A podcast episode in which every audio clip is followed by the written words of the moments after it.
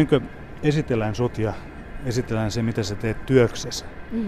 Ja mä kerron tämmöisen pienen jutun, kun mä olin teidän kirjajulkistustilaisuudessa. Se oli sisukirjan julkistustilaisuus. Ja mm. Mm, jonkun kerrankin on sanonut, että oli aika erikoinen tilaisuus. tilaisuus tämmöiseksi kirjan julkistamistilaisuudeksi. Ja sen teki vielä erikoisemmaksi se, että yhtäkkiä tämä nainen, joka oli siellä lavalla pääosissa esittelemässä sitä kirjaa, kirjallahan on monta tekijää, niin alkoi puhumaan äidistä. Mm. Ja mä ajattelin, että liittyykö tämä nyt jotenkin tähän kirjaan tai että onko tämä nyt ihan hullu tai mm, mm. jotain tämmöistä. Mutta sitten mä, se tilanne oli ohi, niin mä oikeastaan sen tilaisuuden lopuksi sitten mietin, että no totta kaihan se liittyy siihen, mm, mm. siihen asiaan. Kerro jotain sun äidistä. Mun äiti on opettanut mulle oikeastaan kaiken tärkeä elämässä. Mä taisin siellä kirjajulkkareissakin sanoa, että äiti on opettanut mulle, mitä on rakkaus. Meillä on ollut äidin kanssa tosi tiivis suhde. Oikeastaan meidän perhe on aina koostunut enemmän tai vähemmän vaan meistä kahdesta. Ja siihen on mahtunut paljon myös vaikeita asioita. Mutta ikinä mulla ei ole ollut semmoista oloa, että mua ei rakastettaisi. Ja mä näen, että elämässä se on niin kuin kaikista tärkein kokemus, sisäinen kokemus siitä, että on rakastettu ja tärkeä edes yhdelle ihmiselle. Ja mun äiti on ollut mulle se, kuka on mulle sen kokemuksen tarjonnut. Ja miten tämä liittyy sitten tähän kirjaan ja tähän kirjan julkistamistilaisuuteen, niin kirjoitettiin kirja sisusta ja siitä, mitä se nykypäivänä on. Niin mä tuon kirjan kirjoittamisprosessi aikana ymmärsin sen, että sisua ei ole kyllä ilman rakkautta, koska ei me uskalleta niin kokeilla vaikeita, hulluja asioita, jos me ei koeta, että meillä on taustalla joku turva, mikä kannattelee meitä. Niin se sisäinen turva mulle on tullut äidiltä. Mulla tuli jotenkin semmoinen olo siinä, että sun äiti on kannustanut aika paljon sitä, mitä sä oot tehnyt tosi paljon. Äiti on aina ollut se, joka uskoo ja joka kannustaa ja vaikka joskus on joku asia itsestä tuntunut vaikealtakin ja, ja tuntunut, että no mitä jos tämä meneekin sitten pieleen, niin mitä sitten, niin äiti aina sanonut, että ihan yhtä arvokas olet siitä huolimatta, niin se antaa kyllä sen voiman sitten tekemiseen. Näin kertoo 28-vuotias Sonja Strömsholm, Filosofian Akatemian asiakkuus- ja myyntijohtaja sekä esikoiskirjailija. Sonjan ensimmäinen kirja on nimeltään Sisu. Kirja, joka kertoo tarinoita itsensä ylittämisestä ja hyvän tekemisestä. Filosofian akatemia on tällä hetkellä tämmöinen 20 hengen yhteisö, vähän niin kuin perhe ja myös sitten tutkimus- ja valmennusorganisaatio. Eli me tutkitaan ihmismielen toimintaa ja esimerkiksi sitä, että mistä hyvä elämä koostuu. Ja sitten kun me niitä tutkimustuloksia saadaan, niin niiden perusteella sitten ollaan suomalaisissa organisaatioissa päästy yhdessä sitten esimerkiksi esimiesten ja johtajien kanssa miettiä, että miten sitä hyvää elämää siellä organisaatioiden sisällä voidaan myös sitten kasvattaa. Niin se on se, mitä päivätyöksemme teemme näiden kirjojen kirjoittamisen lisäksi sitten. No sä oot myöskin asiakkuusjohtaja. Paljon asiakastapaamisia on viikoittain. Käyn siis juttelemassa yritysten avaihenkilöiden kanssa ja kuuntelemassa, että mitä tarpeita ja toiveita ja tulevaisuuskuvia heillä on. Ja sitten mietitään yhdessä, että miten me voitaisiin siinä Filosofia Akatemiana heitä auttaa, että ne kävisi toteen. Niin se aina menee, että joku toinen ihminen näkee sinussa jotain hyvää potentiaalia ja antaa sinulle mahdollisuuden. Sonja Strömsholm. Musta tuntuu, että kaikki mun elämässä on enemmän tai vähemmän mennyt silleen, että asiat on vaan johtanut toiseen. Ja äh, oikeastaan kaikki on lähtenyt siitä, että mä oon ollut tuolla Esa Saarisen Pafos-seminaarissa vuonna 2012. Ja sen seurauksena silloin irtisanouduin silloisesta työstäni ja rupesin tekemään Esan kanssa projekteja, hänen johtajuuden intensiiviseminaareja ja muita. Ja sitä kautta tutustuin sitten tähän Filosofia-akatemian perustajaan, filosofi Lauri Järvilehtoon. Mutta itse asiassa miten se käytännössä kävi niin silleen, että mä olin Esa Saarisen juhlakirjan julkistamistilaisuudessa, missä Lauri oli puhumassa. Ja sitten sen tilaisuuden vessatauolla oltiin siinä molemmat menossa yhtä aikaa vessaan, niin meni Laurille sanomaan, että Lauri, tämä oli tosi mahtava puheenvuoro, että tosi tunnevoimainen, että kiitos siitä. Ja sitten me alettiin siinä juttelee ja löytyi yhteisiä kiinnostuksen kohteita ja sitten mentiin lounaalle ja sitten kaikkea tapahtui ja sitten nyt mä oon yhtäkkiä siellä. Mutta siis Lauri antoi mulle mahdollisuuden niin se aina menee, että joku toinen ihminen näkee sussa jotain hyvää, näkee sussa potentiaalia ja sitten antaa sun lähteä toteuttaa sitä. Niin, niin Lauri ja muut filosofia-akatemialaiset on, on mulle tehnyt. Sulla on paljon muutakin hommia kuin tämä filosofian akatemia. Onko mä näin ymmärtänyt? Tuota, totta kai niin kuin elämässä on aina tosi monenlaisia projekteja. Että jotenkin tuo filosofia akatemiakin, niin mm, mun on vaikea mieltää, että sekään olisi välttämättä mun työtä. Että mulla on yksi elämä, missä mä teen mulle itselle mielekkäitä asioita ja semmoisia asioita, missä mä voin niin kuin, auttaa muita. Niin Filosofia Akatemia on hyvä kanava siihen, mutta kyllähän sitten tämmöisiä kirjaprojekteja ja muita ja sitten käy vaikka nuorille esimerkiksi paljon puhumassa lukioissa ja erilaisissa hankkeissa on ollut nimenomaan siihen itseluottamukseen ja vuorovaikutukseen liittyviä asioita sitten valmentanut niin kuin Filosofia Akatemian lisäksi. Mutta jotenkin mm, mä elän niin kuin mun näköistä elämää ja FA eli Filosofia Akatemia on yksi osa sitä. Puhutaanpas vähän kemiasta. Miten ne kemian opiskelut? Mistä sä senkin tiesit, että mä oon siellä ollut? Voin tehdä vähän taust- taustatyötä, mutta... joo, joo. Voi että, tämä menee kyllä tosi pitkälle. Silloin aikoinaan lukiossa, niin mm, mä kiinnosti ihan kaikki. Siis ihan kaikki mahdollinen. Ja sitten mä olin silleen, että ah, no mitä mä lähden tekemään. Ja klassinen juttuhan silloin on se, että haetaan lääkikseen. Ja sitten mä hain lääkikseen. Ja en päässyt sinne. Se oli silloin mulle tosi iso juttu, että, että se ei onnistunut. Ja sitten mä päädyin kemialaitokselle lukeen kemiaa. Ja mä rakastin sitä kemiaa, mutta sitten matematiikan ja fysiikan opinnot, niin ei kyllä vaan sitten mun persoonalla luonnistunut. Se, että yksin lasketaan jossain nurkassa asioita, niin onneksi mä siinä sitten tajusin sen vuoden aikana, että joku niin kuin ihmisläheisempi työ voisi olla mulle niin kuin enemmän omimmillaan. Ja sitten mä hain lukemaan kasvatustieteitä ja sillä tiellä ollaan nyt sitten. Kemia ja filosofia, niin ne on aika lähellä toisiaan, varsinkin tämmöisten ihmisten välinen kemia. Aivan, voi sen näinkin ajatella. Ja kyllä siis mä oon aina miettinyt sitä, että, että kaikesta tiedosta ja kaikesta kiinnostuksesta on hyötyä. Että kyllä maailmassa asiat vaan limittyy jännällä tavalla niin kuin aina yhteen. Et en mä kadu hetkeäkään mitään, mitä mä oon tehnyt tai opiskellut. Että kaikki laajentaa sitä elämän viisautta kuitenkin tavalla tai toisella. Me eletään merkillisiä aikoja. Meillä on nuorisotyöttömyys on ihan huipussa. Akateemisia mm. nuoria alkaa olla, olla, olla työttömänä. Enää ei, enää ei ole menekään sillä tavalla, että mitä enemmän kouluttaudut, se varmempi työpaikka. Mm. Mitä sä kerrot näille oppilaille, kun sä käyt puhumassa niille opiskelijoille? Mm. Tota, vähän niin kuin tuo meidän perustaja Lauri Järvilehtokin sanoo, niin ihminen äh, tarvitsee intohimoaan vastaavaa työtä. Ja on osoitettu, että ihminen myös saa aikaan työssä parempia tuloksia silloin, jos ihminen on innostunut siitä työstä, mitä tekee. Niin siksi musta aika hullua, miten vähän me edelleen puhutaan koulussa siitä, kannustetaan nuoria siihen, että, että hei mieti, että oikeasti niin kuin missä susta tuntuu, että sä niin kuin, oisit ihan liekeissä koko ajan, kun sä teet sitä ja pääsit käyttämään sun vahvuuksia ja kehittyyn koko ajan ja muuta. Et paljon me mennään vielä niin kuin jotenkin ulkosten odotusten mukaan, että no mun mummo haluaa, että musta tulee lakimies, niin mä menen sitten niin kuin lukemaan lakia. Että että, että mm, se on mun mielestä niin kuin kaiken A ja O, että lähtee tekemään sitä, mitä, mitä itse haluaa. Mutta kyllä siihen lisäksi tarvii sitten sen, sen niin kuin itsetutkiskelun ja, ja sen niin kuin itsestä lähtevän voiman lisäksi sen, että on myös ympärillä ihmisiä, jotka kannustaa ja auttaa sua siinä matkalla.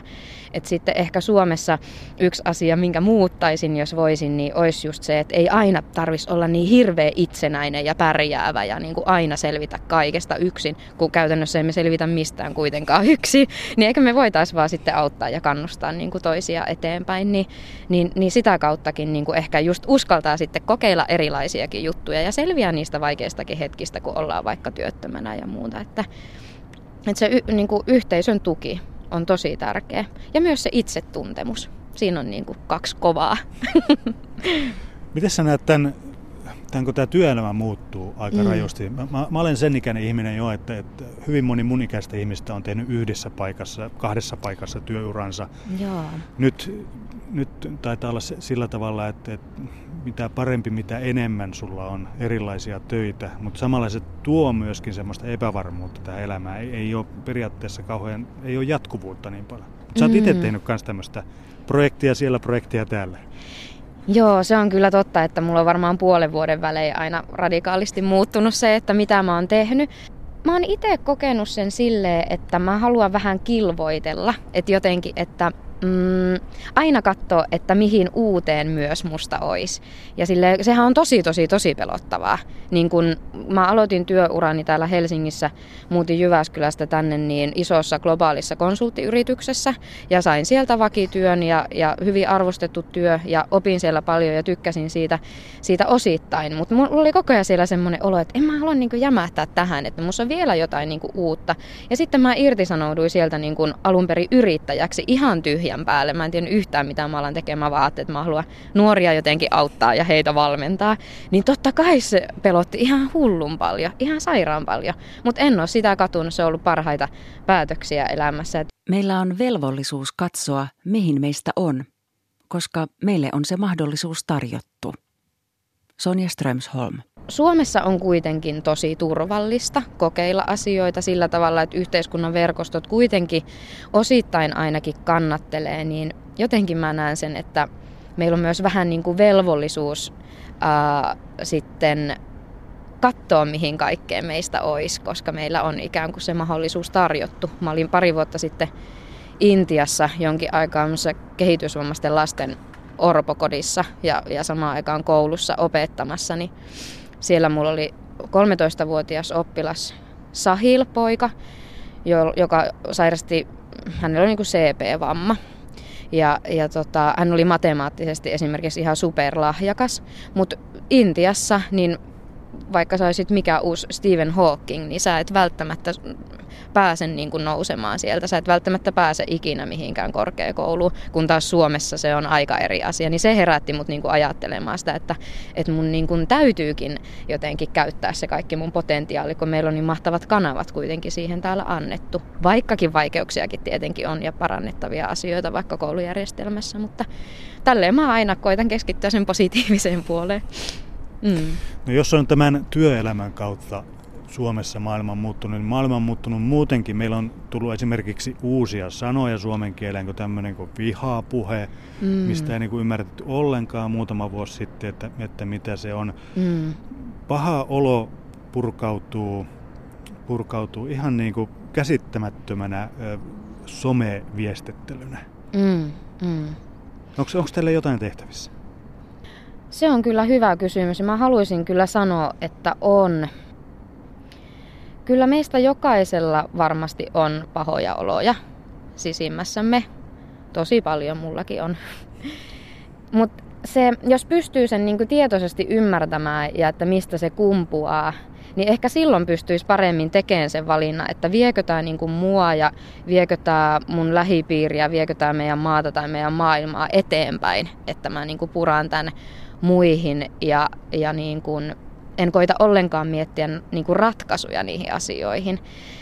Uh, kun mä uskon aidosti siihen, että joka, joka ikisellä meistä on tosi iso uh, kerrannaisvaikutus siihen, niin kuin mitä meidän maailmassa tapahtuu. Niin se voi ihan hyvin olla semmoinenkin valinta, että sanotko sä niin kuin, äh, poikkipuolisen sanan, lähdetkö sä teilaamaan muiden mielipiteitä, toisten arvoja, vai lähdetkö sä niin kuin ensisijaisesti ymmärtämään ja katsoa, että mitä sä voisit itse siitä oppia, että joku on täysin eri mieltä. Koska eihän se ole sulta pois, vaikka mä ajattelisin nyt jostain ihan eri tavalla kuin sä, niin, niin se on niin kuin, se on aika pitkälle rikkautta.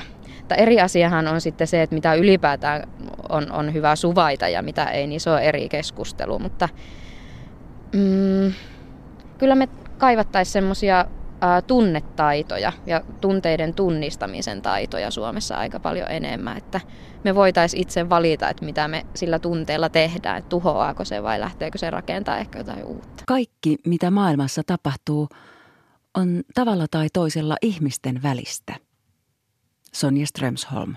No kyllä mä oon miettinyt sitä paljon, että ihan jo siis peruskoulusta lähtien, niin esimerkiksi empatiataidot, tunnetaidot, itsetuntemustaidot, itsereflektiotaidot, niin kyllä se antaisi aika eri lähtökohdat niin kuin ihan kaikkeen, koska kaikki mitä maailmassa tapahtuu, niin se on tavalla tai toisella ihmisten välistä. Ja ihmisten välisyys tulee siitä, että mitä minä tuon tähän meidän väliseen vuorovaikutukseen. Niin jos mä oon tietoinen siitä, mitä mä tuon, niin onhan siinä paljon suurempi todennäköisyys, että se menee oikeaan suuntaan, jos mä tiedän, mitä mä oon siinä tekemässä. Toiset sanoo, että Suomi sakkaa nyt todella pahasti, ollaan jossain pohja, pohjamudissa eikä, mm. eikä vielä ole sitä pohjaa saavutettu. Mm. Toiset, toiset asiantuntijat ovat sitä mieltä, että tämä nyt oli tämmöinen pieni notkahdus, että kyllä tästä noustaa. Mm. Mikä on se filosofia akatemia virallinen kanta tähän asiaan? Joo, tota niin, se on, se on meistä niin kuin yhdessä itsestämme kiinni, että muututaanko me ennen kuin on pakko. Koska jossain vaiheessahan meidän on pakko muuttua ja lähteä ajattelemaan asioita uusista näkökulmista, koska siis maailmahan muuttuu koko ajan ihan siis super super kiihtyvällä vauhdilla ja siihen me ei voida vaikuttaa, emme voida päättää silleen painaa vaan jarru, että nyt se loppuu. Et se on semmoinen asia, mihin, me, mihin meidän valta ei niinku riitä. Niin silloin toin, toinen ratkaisu on se, että me lähdetään miettimään siinä muutoksessakin sitä, että mitä mahdollisuuksia meillä niin kuin siinä olisi ja, ja niin kuin mitä uutta se voi avata, se muutos. Lauri Järvilehto jälleen kerran puhuu tuossa sisukirja esipuheessa, että me voidaan valita joko pelontie tai toivontie. Että me voidaan koittaa pitäytyä siinä samassa ja piiloutua komeron nurkkaan ja toivoa, että tämä kaikki menee pois. Tai sitten me voidaan suhtautua toiveikkaasti tulevaisuuteen niistä haasteista huolimatta. Ja kyllähän Suomi on sen ennenkin tehnyt, noussut aika monenlaisista kuopista, niin mikä tekisi meistä nyt jotenkin kyvyttömämpiä siihen, niin en näe, että yhtään mikään. Eli uskot huomiseen. Kyllä, huomiseen tai, uskon niin, ehdottomasti. Pakkohan se on uskoa. Eikö se on näin? Niinpä, mikä se vaihtoehto on sitten, että jäädä tulee makaamaan, niin eikä sitä kukaan meistä toivo kuitenkaan. Me, no, Oletko poliittinen ihminen? Seura- seuraatko politiikkaa? Ähm, seuraan politiikkaa aika paljonkin. Uh, se on vähän miten politiikka määritellään. En ole puoluepoliittinen ihminen, en ole puoluepoliittisesti sitoutunut ja on tosi tosi montaa eri puoluetta äänestänyt kyllä eri vaaleissa. Mä haluaisin nähdä, että politiikkakin on niin kuin, niin kuin yhteistoimintaa, että pyritään tekemään niin kuin parhaansa meidän maan, maan hyväksi, mutta totta kai siellä erilaiset agendat sitten taistelee. Mutta No miten tämä nykyisen hallituksen politiikka, että leikataan tuolta koulutuksesta, koulutuksesta, niin se, mä tiedän, että se on monelle akateemisen ala ihmiselle se on aika kova paikka. Mm, mm. Tai vaikea niellä. Mm. Koska mä en ole politiikan asiantuntija enkä, enkä sillä tavalla väitä, että osaisin koko valtion kaikkia monimutkaisia rakenteita ja, ja miten mikäkin mihinkin vaikuttaa, niin niitä ymmärtäisin, niin en ehkä tuohon suoraan lähde kommentoimaan. Mä uskon, että siellä hallituksessakin, mikä meillä nyt on, niin asiantuntijat tekevät parhaansa. Ja, ja siis tämä tilannehan ei ole helppo. Että jos niin kuin, äh, me tiedettäisiin tasan tarkkaan, että, että mitä tässä pitää tehdä ja mihin suuntaan asiat maailmassa muuttuu, niin totta kai silloin olisi helppo sitten joidenkin lukujen valossa tehdä ne täysin oikeat päätökset, mutta tämä maailma on niin monimutkainen, että mä en usko, että kellään maailma ihmisellä voi olla yhtä absoluuttista oikeaa viisasten kiveä. Että kyllä tota, niin karua kuin se onkin, niin kokeilemalla monet asiat tuommoisetkin selviää sitten, että että toivon vaan voimia ja, ja energiaa ja, ja semmoista keskinäistä ymmärrystä heille. Muuta en, en tästä asemasta voi kyllä kommentoida. Hmm. Teette paljon asioita yritysten kanssa. Miksi meillä on Suomessa niin paljon, niin paljon erilaisia yritysjohtajia? Johtuuko se siitä, että kaikki ihmiset on erilaisia? Se on aika helppo vastaus. niin, veitkö muun vastauksen? En, en tota, kyllähän, se, kyllähän se vähän, tuota, vähän tietenkin sieltäkin, sieltäkin kumpuaa. Vähän sama asia, mitä tuossa äsken puhuttiin, niin, niin se, että kyllä mä toivoisin meidän yritysjohdolle myös ihan ensisijaisesti sitä itsereflektiotaitoa ja sitä oman toiminnan tarkastelua, koska um, mun mielestä kaikki johtaminen on ensisijaisesti itsensä johtamista. Jos, jos johtaja ei ole niin tietoinen ää, kaikista niistä vaikka peloista tai muista tunteista, jotka hänen toimintansa vä- vä- vääjäämättä ainakin alitajuisesti ohjaa, niin hän ei pysty tekemään niin kuin yhteisön kannalta ää, täysin oikeita tai rationaalisia tai objektiivisia päätöksiä. Et kyllä se vaatii tosi paljon myös niin kuin nöyryyttä jotenkin sen edessä, että ei kukaan ihminen ole kaikki voipa. Mutta jos sä myönnät sen, että, että tota, päätöksenteko on vaikeaa, niin silloin se voi, voi niin kuin onnistua myös paremmin. Koska tota, samalla tavalla kuin politiikassa, niin en usko, että myöskään yrityselämässä on ikinä olemassa yhtä oikeaa ratkaisua. Kyllä se pitää yhdessä synnyttää ja olla johtajan nöyrä kuulemaan myös muita, muiden mielipiteitä. Kaikki ei voi tehdä itse. Mä sanoisin, että mitään ei voi tehdä niin kuin pelkästään itse nykymaailmassa. Että kyllä kaikki on niin kuin kytköksissä toisiinsa.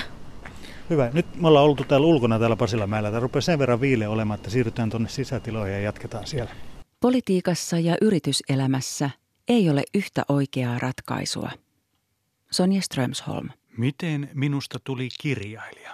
Tämä on ollut mulle henkilökohtaisesti jotenkin tosi iso ja tärkeä asia, koska mä oon ihan pienestä asti haaveillut siitä, että olisi hienoa, jos pääsis kirjoittamaan joskus kirjan.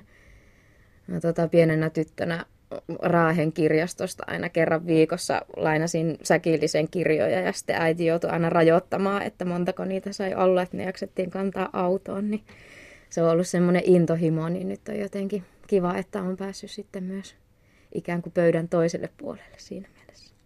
Mikä siinä kirjoittamisessa viehättää?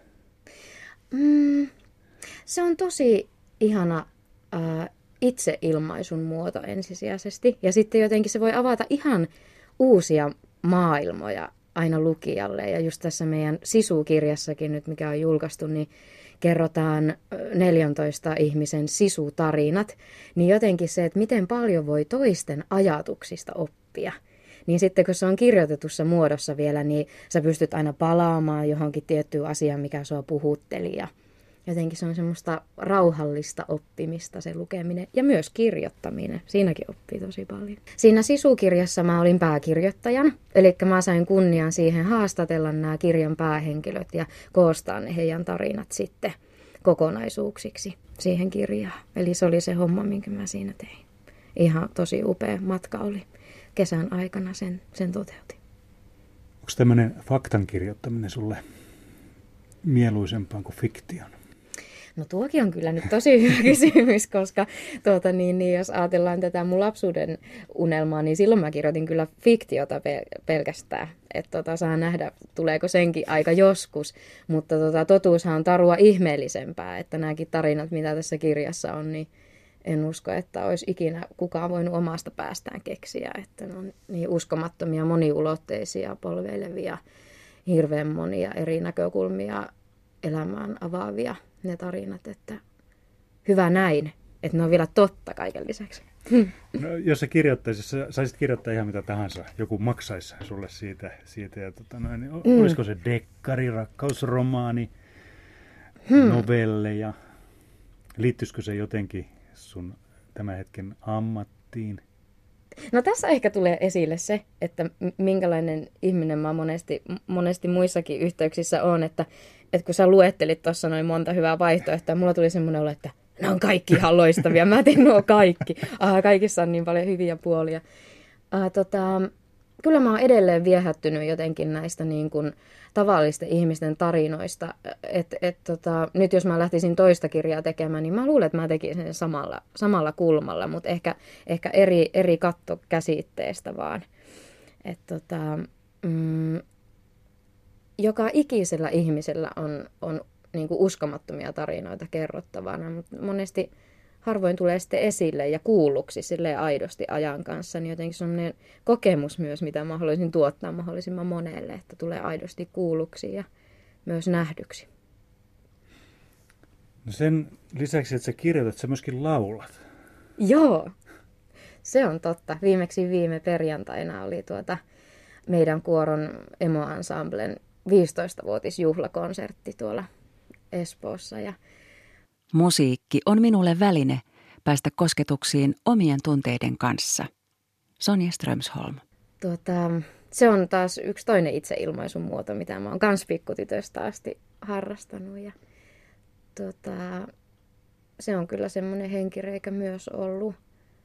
Meillä on koko suku melkein ammattimuusikoita. Mä oon siinä mielessä musta lammas, kun mä teen sitä vaan harrastuksena. Mutta ihanaa, että, että on päässyt tuohon porukkaan Pasi Hyökin johtamaan, johtamaan tasokkaaseen sekakuoroon. Niin siellä killun sitten ykkössopranon ylimmässä stemmassa keskiviikko-iltaisin ja kerran kuussa konserteissa. Minkälaista, minkälaista musiikkia sä kuuntelet? En kysy, minkälaista sä laulat, koska mm. kaikkiaan tietää, että kuorolaulu voi olla tänä päivänä ihan mitä tahansa. Hienosti tiedetty, mm. näin se on. Mm. Joo. Niin tuota, minkälaista musiikkia, mikä musiikki sulla soi kotona? No siis mulla soi kyllä semmoinen musiikki aina, että mikä jotenkin palvelee mun tunnetilaa. Siis se voi olla aivan mitä vaan. Se voi olla jokin tosi raskasta industriaaliörinä, tosi ahdistavan kuulosta juttua, tai sitten se voi olla joku Justin Bieberin uusin renkutus. Siis oikeasti ihan laidasta laitan, tai jotain, jotain vuosisatoja vanhaa kirkkomusiikkia. Siis niin kuin ihan laidasta laitaa. Se on semmoinen, mistä mä oon myös niin kuin äidille kiitollinen, että kotona mä oon niin tutustunut klassiseen musiikkiin, tämmöiseen perinteisempään niin musiikkiperinteeseen, mutta sitten muuta kautta on tullut tutuksi kaikki muu niin populaarimusiikki, niin sieltäkin niin kuin saa tosi paljon voimaa siihen niin kuin oman energia, energiahallintaan ja tunnetilojen niin kuin hallintaan ja siihen, että se on mulle semmoinen, semmoinen väline ikään kuin päästä kosketuksiin paremmin omien tunteiden kanssa.